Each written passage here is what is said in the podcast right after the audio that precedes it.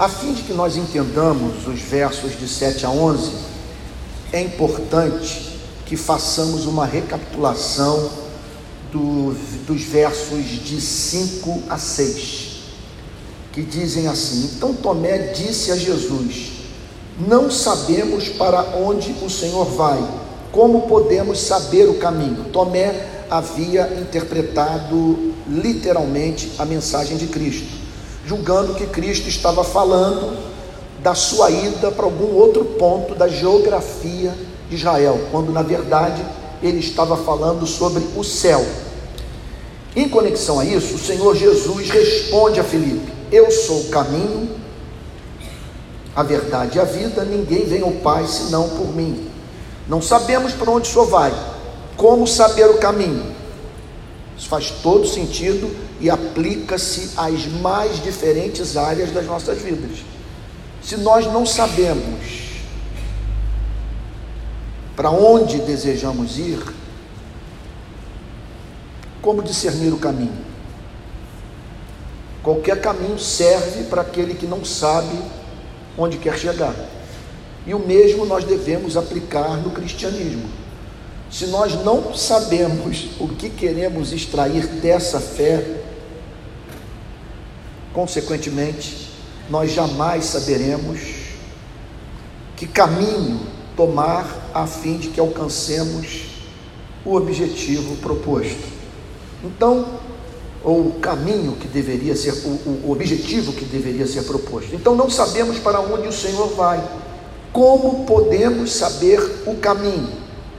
Jesus respondeu: Eu sou o caminho, a verdade e a vida.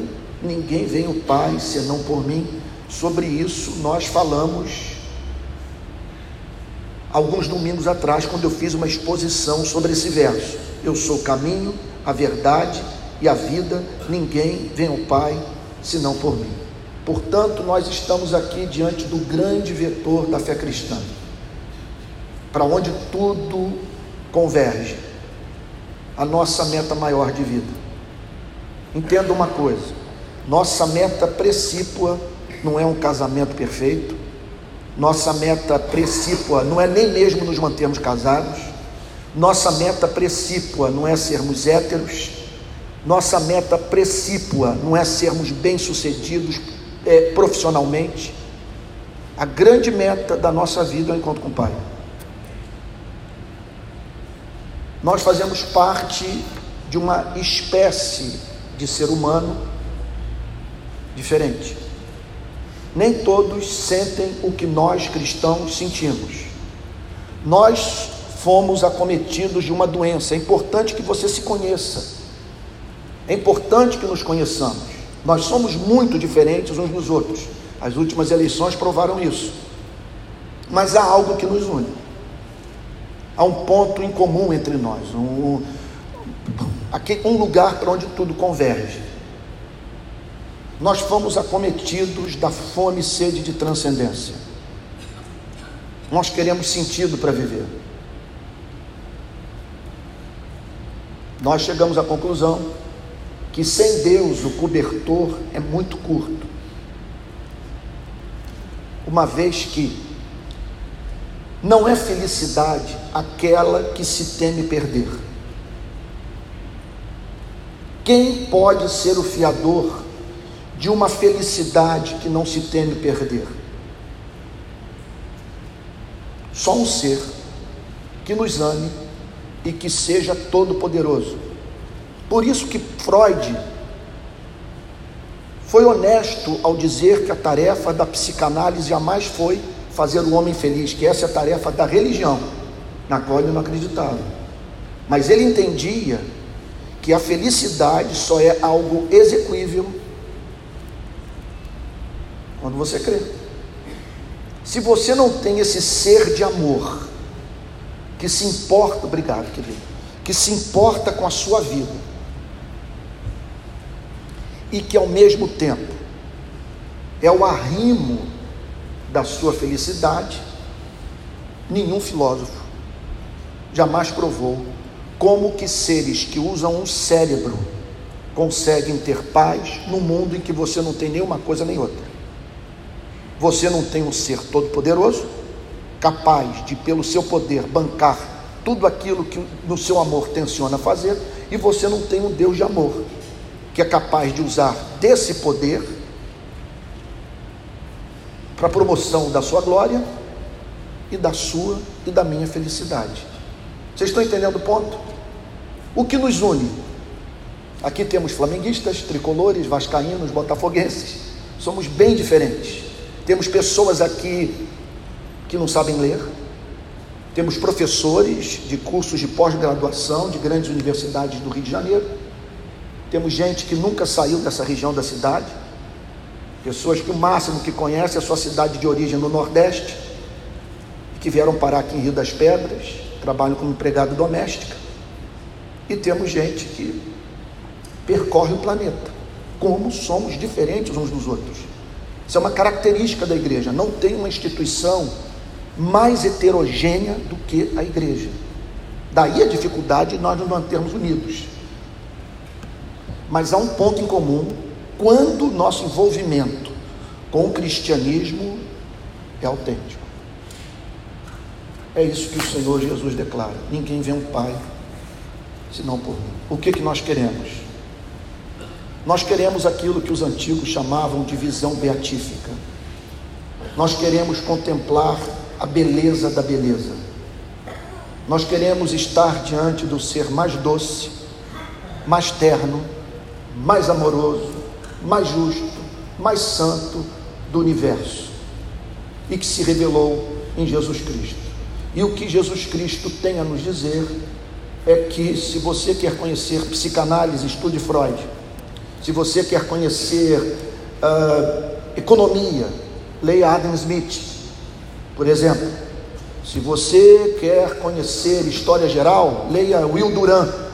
Mas se você quer conhecer Deus, entenda uma coisa: a espécie humana nunca deu certo quando é, propôs a si mesma construir um Deus. Em geral, nós construímos deuses à nossa imagem e semelhança.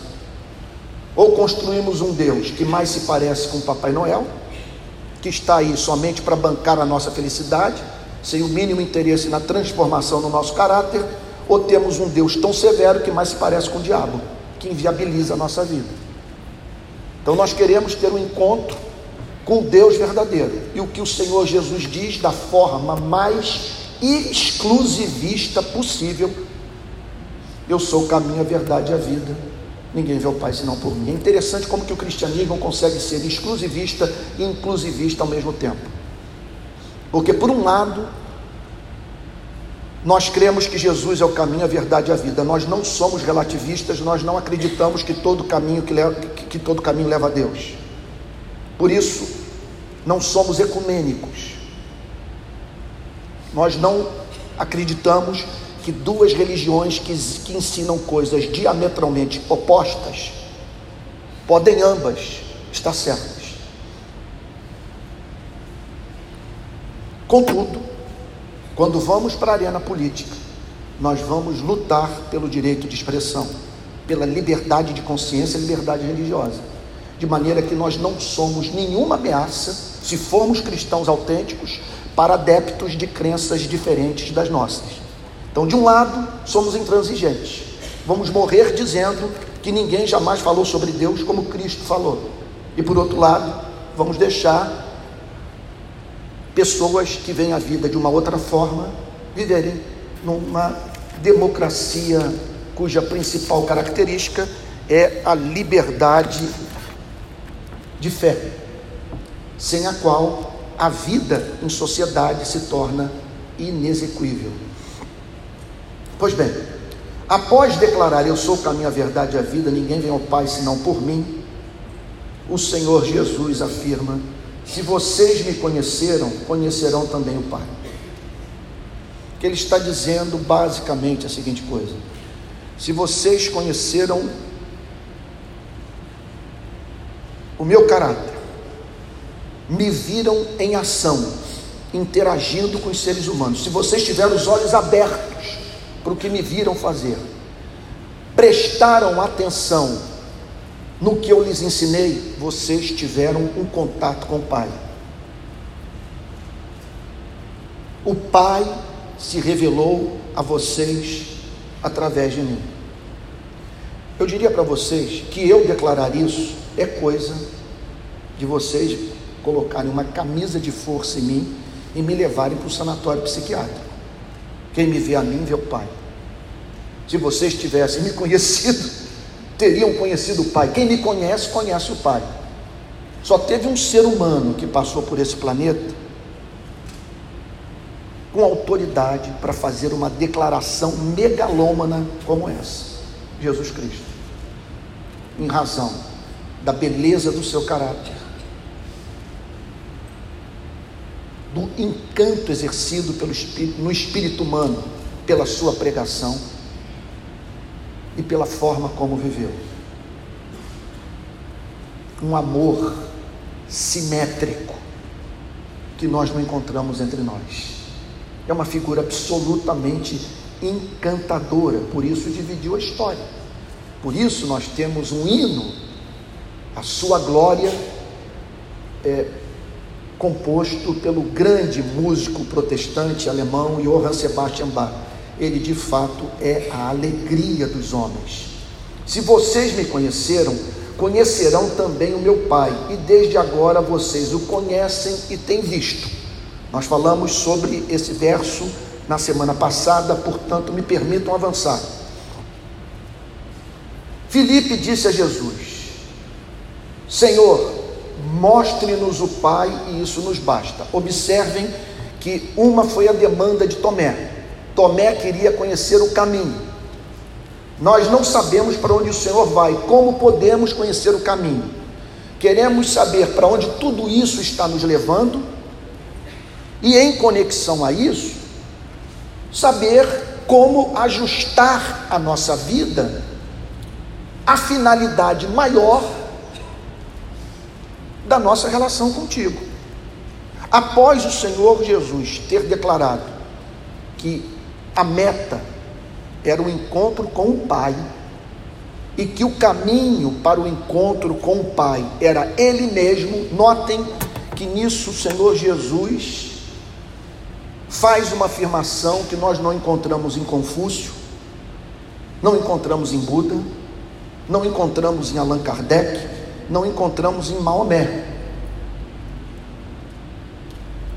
De todas essas lideranças religiosas, o único que disse: Eu sou o caminho, a verdade e a vida, foi o Senhor Jesus. Por isso, nós precisamos deixar claro para os nossos amigos não cristãos que têm admiração por Cristo, que dizem que Jesus foi o primeiro comunista, por exemplo, o primeiro hippie e tal. Você vê pessoas que têm um profundo respeito por Cristo, mas é importante que elas entendam que a relação com Jesus é 0800. Eu sei que essa forma de administrar a vida não é sábia do ponto de vista da nossa relação com os mais diferentes campos da existência. Muitas vezes, o que a sabedoria pede é que apliquemos na nossa vida a média áurea dos gregos, entre você ir para um extremo ou outro. Escolha, portanto, faça uma síntese desse pensamento dialético, encontre um meio termo e você vai viver de uma forma muito mais prudente, muito mais sábia, sem cair em extremismos. Mas quando o assunto é Jesus Cristo, não nos resta alternativa, senão dizer que ele é um louco interno, é um desajustado mental. Porque como que um ser humano pode dizer quem me vê a mim vê o Pai? Eu sou o caminho, não minhas palavras, eu sou o caminho, a verdade e a vida. Vocês devem se submeter intelectual e moralmente a mim. Isso é um negócio espantoso. Eu olho para a história da filosofia, por exemplo, até mesmo na história da teologia, jamais encontrei um pensador, um teólogo, um filósofo, um cientista político, um sociólogo seja quem for, que apresentasse um sistema de pensamento tão perfeito que fosse capaz de exigir a sujeição intelectual de todos os seres humanos cultos. Porque todos esses seres humanos são produto do seu etos, são produto do seu tempo. Nós olhamos, por exemplo, para a Declaração de Independência Americana, a redação da Constituição Americana. Olhamos para homens como George Washington, Thomas Jefferson, entre outros, e ficamos impressionados com a capacidade de conceber um mundo tão melhor do que tudo aquilo que a humanidade havia vivido até então. Contudo, você vai examinar o conceito de democracia deles e percebe que ele não inclui a mulher, não inclui o negro, que eles não tinham direito de participar da vida política da nação. Portanto, sempre lidamos com esses sistemas de pensamento com o pé atrás, sempre perguntando a grande questão levantada para a pós-modernidade: para quem essa pessoa está trabalhando? Faça sempre essa pergunta.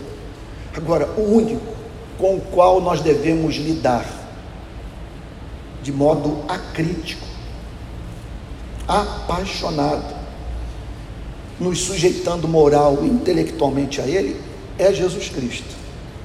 E isso que Ele pede de nós. E com que autoridade Ele o faz? Com a autoridade do Filho de Deus e que por meio das suas palavras e das suas ações deu prova cabal de que naqueles dias em Israel o Verbo havia assumido a forma humana. Ou então nós, portanto, seguindo a linha de pensamento do C.S. Lewis, ou nós estamos de um lunático, ou nós estamos de um mentiroso. O problema é você dizer que lunático e mentiroso foi um homem que pregou o sermão da montanha, por exemplo. Bem-aventurados os humildes de espírito, porque deles é o reino dos céus. Bem-aventurados os que choram, porque serão consolados. Bem-aventurados os mansos, porque herdarão a terra. Bem-aventurados os que têm fome e sede de justiça, porque serão fartos. Bem-aventurados os pacificadores, porque serão chamados filhos de Deus. Bem-aventurados os limpos de coração, porque verão a Deus. Portanto, concordo com a linha de pensamento de C.S. Lewis. Ou você o considera lunático, ou mentiroso, ou então, como Tomé, você cai diante dele e declara: Senhor meu e Deus meu. Agora, considerá-lo gente boa não dá. Essa megalomania de Cristo não tem explicação, exceto se ele for o que disse ser. Pois bem, e é isso que ele trata de fazer nessa passagem. Olha o que, que o texto declara: Se vocês me conheceram, conhecerão também o meu Pai, e desde agora vocês o, têm, o conhecem e têm visto. Filipe disse: Senhor, mostre-nos o Pai, e isso nos basta. Gente, é a pergunta de um cabeça dura? É. É a pergunta de um míope? É. Dá para entender depois de três anos de relacionamento, testemunhando os milagres, ouvindo os sermões de Cristo, dormindo com Cristo, escutando o seu ronco. Dá para entender uma pergunta como essa? Eu tenho dificuldade de compreender. Acredito porque está na Bíblia.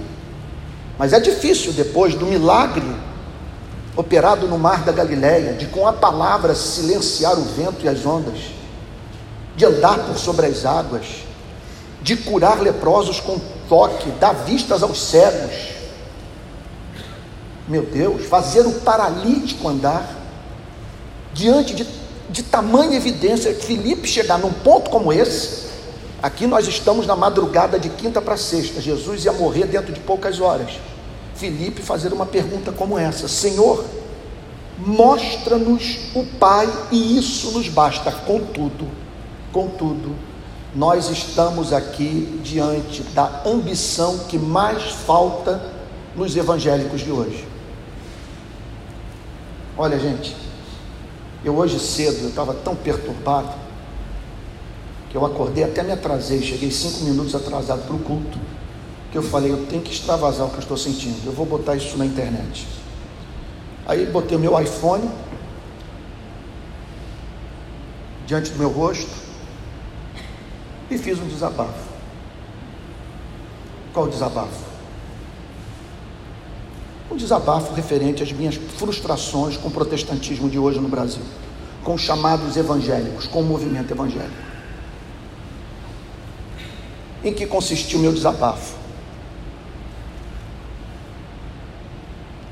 Eu tornando minhas as palavras dos maiores opositores do cristianismo.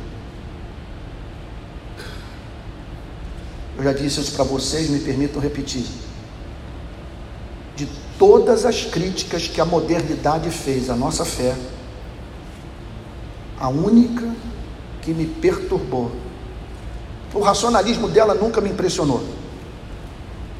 Nunca me impressionou a ideia de você falar sobre igualité, fraternité, liberté, sem ter um Deus cujo caráter seja o fundamento desses valores da modernidade. Nietzsche foi na bucha quando ele disse o seguinte: ao romper com a fé cristã, a modernidade não teve coragem de dizer que liberdade, fraternidade, igualdade só tem sentido dentro do cristianismo. Se não há um Deus, essas palavras são desprovidas de significado.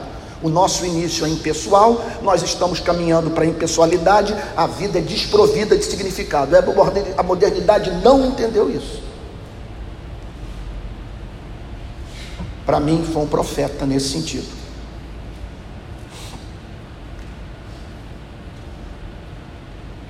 Pois bem,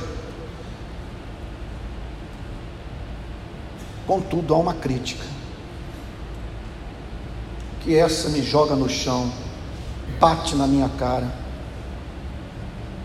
e me faz dizer como refutar essa crítica, especialmente nos dias de hoje. Que crítica é essa? Você encontra isso no século XVIII, com os porta-vozes da modernidade dizendo: vocês cristãos apresentaram ao mundo, sem a mínima dúvida, os valores éticos mais excelsos que vocês não vivem.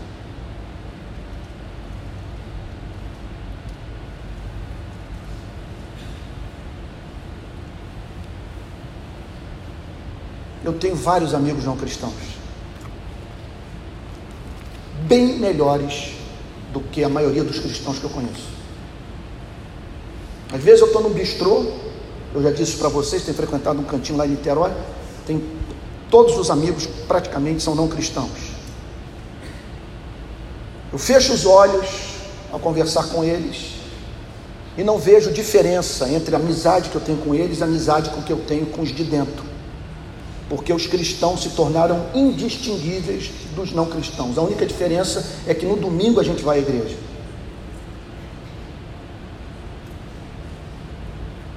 E o que nos falta? Nada para mim mais me impressiona do que a falta de simetria de caráter. Como que nós somos capazes de ser veementes com relação a algumas causas, enquanto ignoramos outras e que fazem parte do que de mais importante existe na fé cristã. Uma fé, por exemplo, que fala 50 vezes mais sobre o pobre do que sobre sexo. E vai entender a nossa fixação com sexo em detrimento do compromisso com a erradicação da miséria no mundo, num contexto em que há um bilhão de pessoas vivendo abaixo da linha da pobreza. Foi o que eu vi na África um mês atrás. São pessoas que não sairão da miséria que se encontram sem a solidariedade humana. Agora, outro elemento que me faz ter problemas com o protestantismo é essa, com o protestantismo brasileiro, essa falta de ambição Senhor, mostre-nos o Pai e isso nos basta. Ele queria ver o Pai, ele queria contemplar a glória do Pai. Ele sabia que não poderia extrair benefício maior da relação com Cristo do que o conhecimento do Pai. Se vocês me permitem dizer, num devaneio, talvez fosse sábio eu me abster de declarar isso,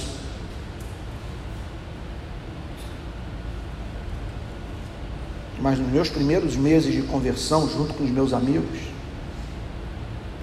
nós passávamos as madrugadas clamando por transcendência. por sermos cheios do Espírito Santo. Eu varava a noite no pontal da Atalaia em Arraial do Cabo, orando com os irmãos da Assembleia de Deus. Madrugadas inteiras, aquele vento leste soprando, nós ali com cobertor, e os irmãos clamando, e eu clamando com eles, eu não queria outra coisa. Não queria sexo, não queria dinheiro, não queria poder. Queria conhecer o Pai. E hoje, aquilo com que me deparo, sei lá o que é isso. Eu não sei o que é isso, eu não sei o que, é que leva as pessoas a irem para a igreja.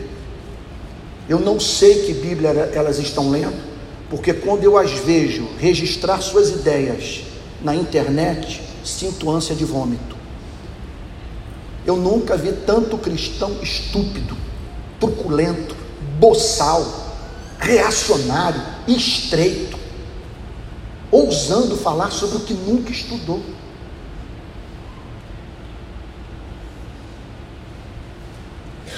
E sem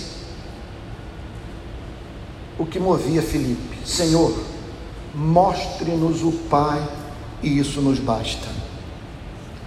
Foi uma declaração fruto de miopia.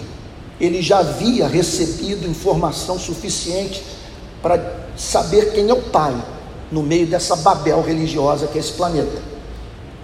Contudo, ele demonstra o interesse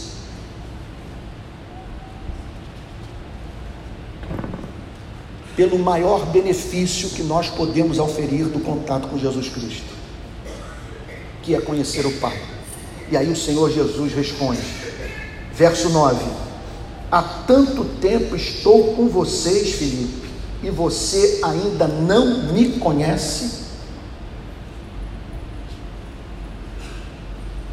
Com isso, é muito claro que um princípio está sendo defendido nesse verso 9. A quem muito foi dado, muito lhe será cobrado. A situação desses apóstolos era diferente da situação dos gregos em Atenas. Os gregos se esforçavam para pensar, gastavam horas em reflexão, se isolavam do mundo, no, na ânsia, no anelo de escaparem da caverna deixarem de ver sombras a fim de contemplarem a realidade. Só que os doze viram aquilo sobre o que os gregos pensavam, tiveram contato com a glória de Deus. E que o Senhor Jesus está dizendo é: devido ao tempo de relação comigo, vocês deveriam ser pessoas muito diferentes do que são. A começar pelo conhecimento de Deus. Uma aplicação que nós poderíamos fazer hoje é o seguinte: você é dizimista, você frequenta a reunião de oração, escola dominical, você não falta os cultos de domingo, mas ainda não teve um encontro com Deus, você não conhece o Pai. É isso que o Senhor Jesus está dizendo. Há tanto tempo estou com vocês, Felipe, e você ainda não me conhece.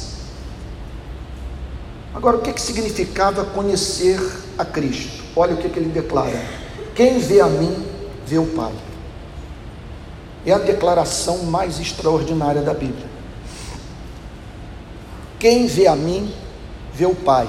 O que o Senhor Jesus está dizendo, vejam só, é que o Pai se revelou na natureza, como diz o pensador americano Tim Keller, Deus deixou pistas da sua existência na criação. Os céus proclamam a glória de Deus, o firmamento anuncia as obras de suas mãos. Se ao, se ao atravessar o Joá, se deparar com a lua cheia nascendo lá na minha Santa Niterói, não, você não se sentir movido a prestar culto a Deus, você está precisando de um coração novo. Você ainda não passou pela experiência do pai da ciência moderna, Galileu Galilei. que foi levado a declarar a seguinte coisa: a partir do contato com seu campo de investigação, quando contempla o universo, não se esqueça jamais, deixa eu abrir um parênteses aqui. A ciência moderna começou com os cristãos. Galileu Galilei era cristão, Nicolau Copérnico era cristão, Isaac Newton acreditava firmemente na existência de Deus, e se não fosse o investimento feito na Inglaterra pelos cristãos para a promoção da ciência, nós não estaríamos hoje desfrutando dos benefícios daquilo que houve de bom na Revolução Industrial, do avanço da ciência, da erradicação de doenças. Se não me falha a memória, Pasteur o inventor da penicilina, também cristão, certamente foi, eu li isso recentemente, entre tantos outros. Mas Galileu Galilei tem uma frase que entrou para a história, quando ele diz a seguinte coisa: Quando contemplo o universo com toda a sua beleza e riqueza, sou levado a um único fim, prestar culto à beleza do Criador. Então é claro que Deus dá testemunho de si mesmo no Morro do Corcovado.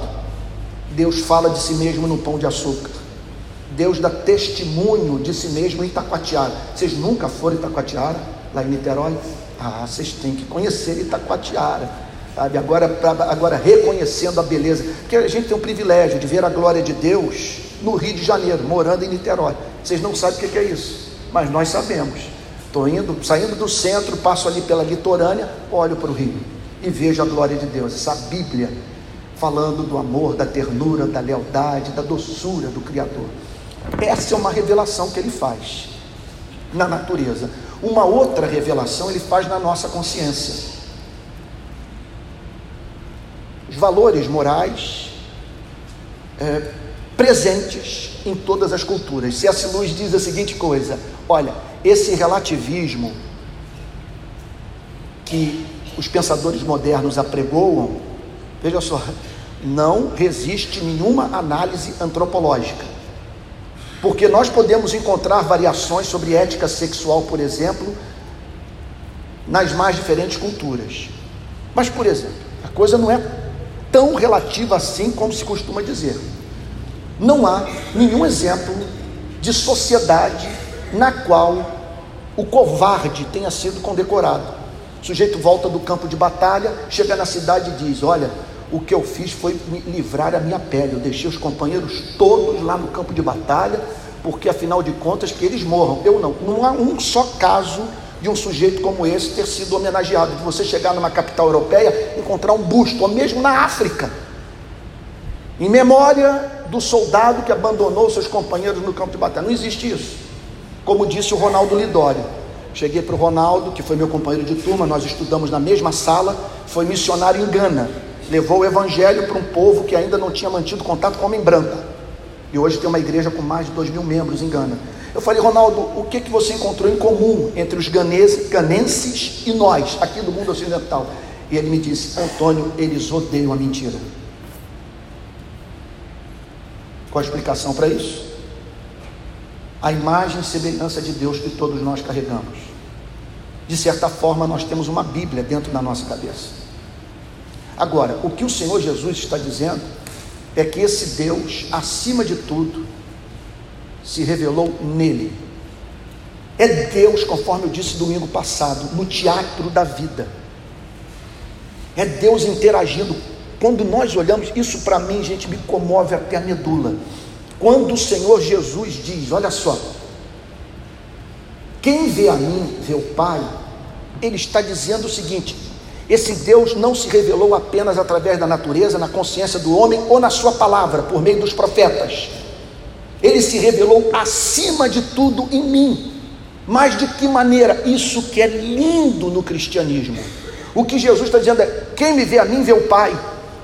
Com isso, ele está declarando que quando ele esteve em ação, o Pai estava se exibindo, se manifestando, revelando seu caráter. Por exemplo, quando o pastor, excitado com a beleza da mulher adúltera, querendo levá-la para a cama, mas por um movimento inconsciente atrás para o templo, para ela ser apedrejada, e o Senhor Jesus põe o peito na frente da mulher e a salva da religião, e dizendo para os seus algozes: quem tiver sem pecado, que seja o primeiro que acerte na testa dela com a pedrada.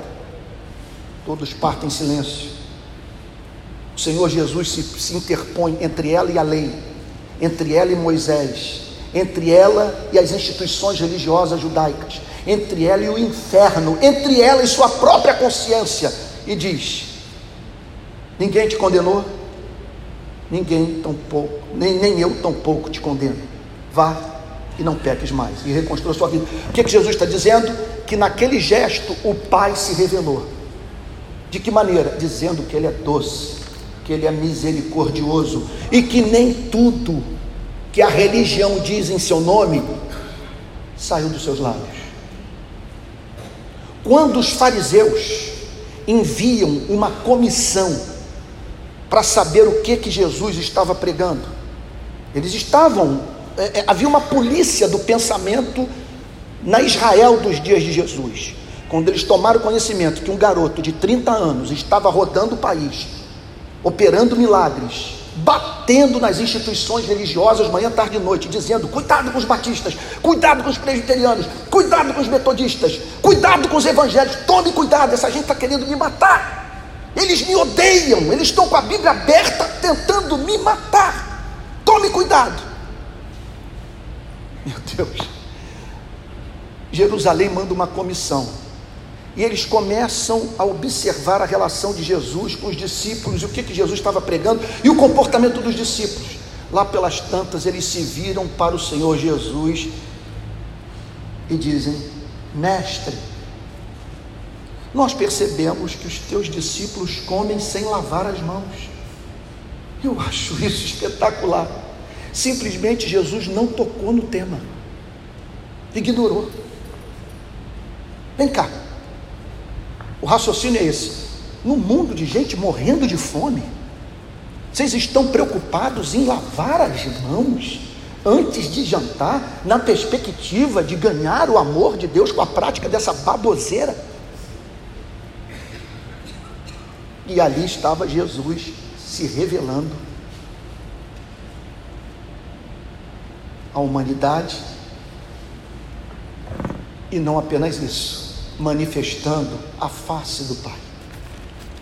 Portanto, quando você ler a Bíblia, entenda que teologia é ensinada nas ações de Jesus. Quando Jesus age, quando Jesus, por exemplo, em vez de curar o leproso com uma palavra, mas toca nas suas feridas, no contexto que quem tivesse contato com o leproso era considerado cerimonialmente impuro, Jesus está ali ensinando teologia e revelando assim ao Pai, que não faz acepção de pessoas. Meu Deus, é, coisa, é, é, é história mais história. Quando, por exemplo, ele está em Jerusalém chorando, ali está Jesus revelando o Pai e dizendo que o Pai sofre dores empáticas pela humanidade.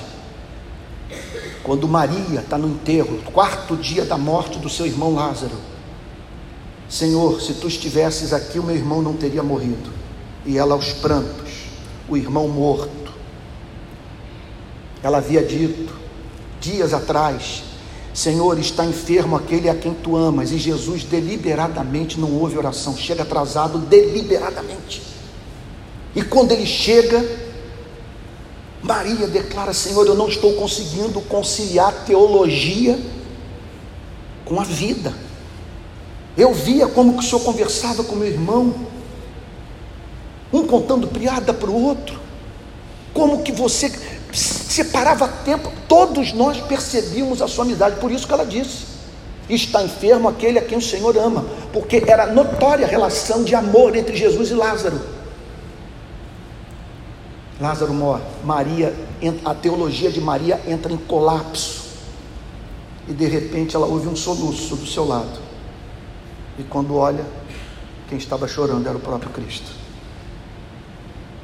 Por isso ela quebrou o vaso de alabastro com guento. Por isso que ela enxugou os pés do Senhor Jesus com seus cabelos, porque conheceu naquele dia em Betânia um Deus que se importa com o nosso sofrimento. Foi o que eu disse para a nossa irmã querida.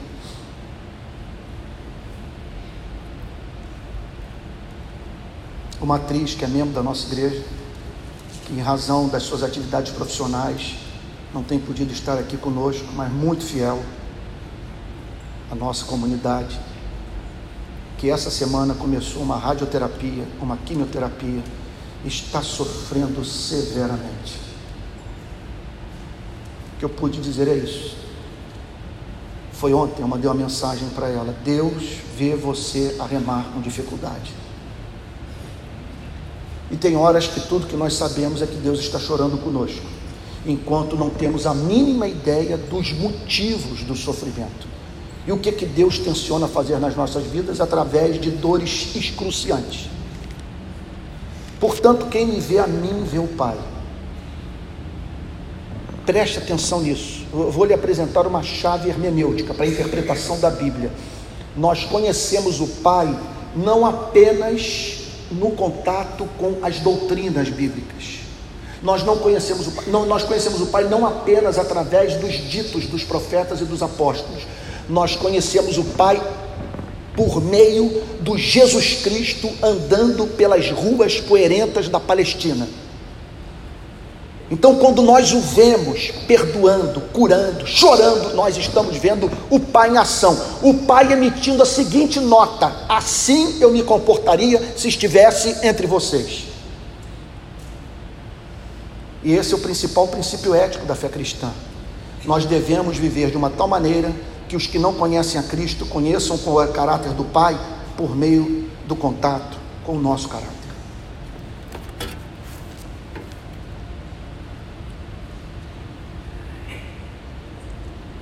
Quem me vê a mim vê o Pai.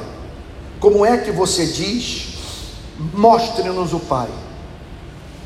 Não temos mais para onde correr. O que precisávamos de informação referente a Deus, nós temos em Jesus Cristo, no qual todos os tesouros da sabedoria podem ser encontrados. Os tesouros das insondáveis riquezas de Deus em Cristo Jesus. Verso 10, penúltimo verso da manhã. Você não crê que eu estou no Pai e que o Pai está em mim? Ele está ressaltando aqui, meu Deus, o que deveria ser a grande meta da nossa vida: estarmos no Pai e o Pai estar em nós, de maneira que nós estejamos tão identificados com o Pai, que somente desejemos aquilo que o Pai de antemão quer nos dar. Nessas horas, a oração se transforma num monólogo. Deus falando consigo mesmo através da nossa súplica. Uma vez que nós estamos pedindo aquilo que de antemão Deus quer nos dar. O Pai está em mim e eu estou no Pai. Você não crê nisso? As palavras que eu digo a vocês, não as digo por mim mesmo, mas o Pai que permanece em mim faz as suas obras. Vamos lá, vou repetir. As palavras que eu digo a vocês, ele está falando que conhecimento objetivo foi comunicado também por meio do que ele dizia. As palavras que eu digo a vocês não as digo por mim mesmo, mas o Pai que permanece em mim faz as suas obras.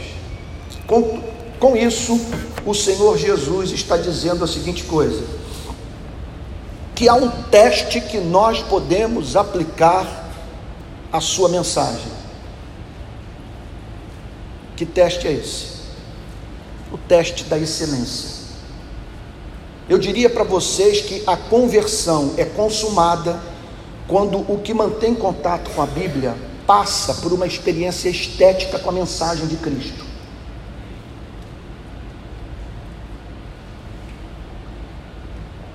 Como usar razão numa hora como essa?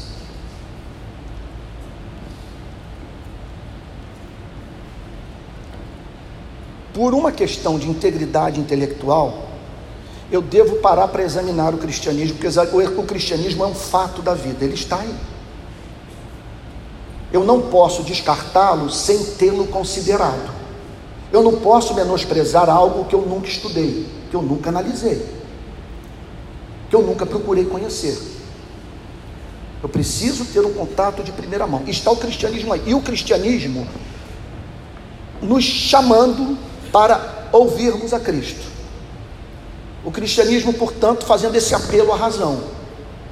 Olha, Jesus Cristo é um fato, tal como o pão de açúcar, tal como o corcovado. E o cristianismo chama você para considerar as suas palavras. Aí entra o mistério. Não me peça para explicar isso. Que alguns de nós, da nossa espécie, vão para esse livro e o ignoram. Nos, nos dias de Cristo isto aconteceu. Tanto é que ele foi crucificado. E há daqueles que num exato ponto de suas vidas isso ocorre, ocorre repentinamente. Pode ocorrer num culto, dentro da sua casa, de noite, uma hora da madrugada, abajur, abajur aceso, você com desassossego de espírito, ou com essa fome de transcendência, abre sua Bíblia, o que que acontece? O versículo pula da Bíblia. E de repente você tem um contato com o que é belo. Você passa a sentir deleite. E aí, o que ocorre? Martin Lloyd Jones diz a seguinte coisa, eu concordo inteiramente com ele. Para quem está do lado de fora, o cristianismo é só absurdo. Para quem está do lado de dentro, o cristianismo faz todo sentido. Ninguém se converte pela razão, mas ninguém se converte sem razões. Ninguém se aproxima do cristianismo como se aproxima da botânica, ou do tema da antropologia, da, ou, sei lá, da astronomia. A aproximação do cristianismo vem acompanhada de fatores inconscientes. Preste atenção numa coisa que eu vou lhes dizer, não é esnobismo intelectual, não, não estou querendo ostentar conhecimento, mas acredito que vai edificar a igreja. Uma acusação que a modernidade fez ao cristianismo, através da boca de um homem chamado Feuerbach. Já ouviram falar em Feuerbach? Freud levou adiante as ideias de Feuerbach, que também marcaram profundamente a vida de Karl Marx. O que, que ele dizia? Que Deus é uma projeção humana. É isso que a psicanálise diz. Nós precisamos de um pai e os cristãos conceberam um pai. E assim o fizeram em razão do estado de infantilidade em que eles se encontram. Não são maduros o suficiente para encararem a vida tal como a vida é. O apóstolo Paulo diz o exato oposto. O apóstolo Paulo diz que é interessante para o mundo inconsciente do homem negar a Deus. Porque a partir do momento que admitimos a sua existência, nossa vida tem que mudar. Portanto, como disse S. Luz, essa ideia do homem buscando a Deus mais pode ser comparada à ideia, à imagem do rato buscando o gato. Não existe isso. Só damos o primeiro passo quando a graça de Deus opera no nosso coração e nos chama para nós termos contato com Jesus Cristo. E a conversão é consumada quando vemos excelência em Cristo. Quando chegamos à seguinte conclusão: se houve alguém com autoridade para fazer uma declaração megalômana como essa, esse alguém foi Cristo. Mostre-nos o Pai. Você não crê que eu estou no Pai e que o Pai está em mim? As palavras que eu digo a vocês, não as digo por mim mesmo, mas o Pai que permanece em mim faz as suas obras. Portanto, Cristo está dizendo que sua pregação não sofria condicionamentos culturais ou impostos pelo seu tempo ou pela religião. Vocês observam aqui, vocês são inteligentes o suficiente para perceberem que há domingos em que a água que flui do cano desse púlpito sai com gosto do cano. Vocês já viram isso? As minhas idiosincrasias se manifestam, os meus preconceitos, e vez ou outra eu me deixo trair ideologicamente. Não conheço pregador imune a esse erro. Contudo, houve um que pôde dizer: As palavras que eu, que eu digo, não as digo por mim mesmo, mas o Pai que permanece em mim faz as suas obras. Palavras acompanhadas por obras, porque os milagres não tinham apenas como objetivo restaurar a saúde das pessoas. Os milagres eram o selo de Deus sobre a pregação de Cristo. Era Deus dizendo: Eu estou com ele e ponho esse selo sobre sua pregação. Aí o paralítico andava, o cego, o cego passava a enxergar, o filho da viúva recobrava a vida. Último versículo, e aqui nós terminamos. Creiam que eu estou no Pai e que o Pai está em mim. Creiam ao menos por causa das mesmas obras. Portanto, é um convite. E um convite para nós depositarmos a fé nele, para crermos nele. Veja só, crermos não num conceito vago de Deus, cremos, crermos num Deus que foi definido por Cristo. Aliás, Cristo não nos chama para nos relacionarmos com Deus, ele nos chama para nos relacionarmos com o Pai, que é Deus Todo-Poderoso, Criador dos céus e da terra. Creiam que eu estou no Pai, creiam que o Pai está em mim, creiam, ao menos por causa das mesmas obras, do que eu fiz diante dos olhos de vocês, que ninguém jamais fez e jamais fará. Porque esses milagres autenticam a minha pregação e mostram a origem divina da minha mensagem. Então, queridos, quem nós somos? nós somos os cristãos. O que caracteriza a nossa vida? Nós somos os desajustados. Não tem psicanálise que dê jeito em nós. Se o psicanalista chegar para mim e disser: Você precisa superar esse estado, ou esse estágio infantil, do seu desenvolvimento psicológico. Você tem uma obsessão com seu pai, você precisa de um protetor, você, portanto, não consegue encarar a vida tal como a vida é, não tem pai. Não tem sentido. É você o destino. Eu vou dizer para ele, parceiro, então deixa eu fumar meu baseado. Deixa eu me alucinar. Eu não quero essa maturidade, eu quero que ela vá para o inferno. Se não tem evangelho nesse planeta, a vida é uma droga, eu estou perdendo meu tempo aqui contigo.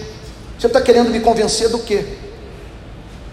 Eu não quero essa felicidade que você propõe, conhecer o meu inconsciente para saber que eu sou uma desgraça, que minha vida é uma desgraça, que a luta pela democracia, pela república, pelo direito, pela justiça, tudo isso vai virar pó, que um asteroide pode se chocar contra esse planeta e eliminar todos os nossos livros de história, todas as nossas composições, nosso, todas as nossas fotografias, e não ter ninguém do lado de fora do universo para chorar. Eu me lembro de Dostoiévski, um testemunho, autor cristão russo, que ele fala da presença de Cristo nas prisões da Sibéria. E ele conta, houve momentos que a presença de Cristo era tão extraordinária, tão doce, tão real, que fui levado a dizer: se alguém se levantar para dizer, para declarar que Jesus não é a verdade, ou que Jesus até mesmo é contra a verdade, eu direi: vão-se embora com a verdade que eu fico com Jesus. Eu não tenho interesse. Vocês me perdoam que eu vou lhes dizer, vou usar o português da rua. Em conhecer uma verdade que só serve para me convencer do fato que eu estou ferrado.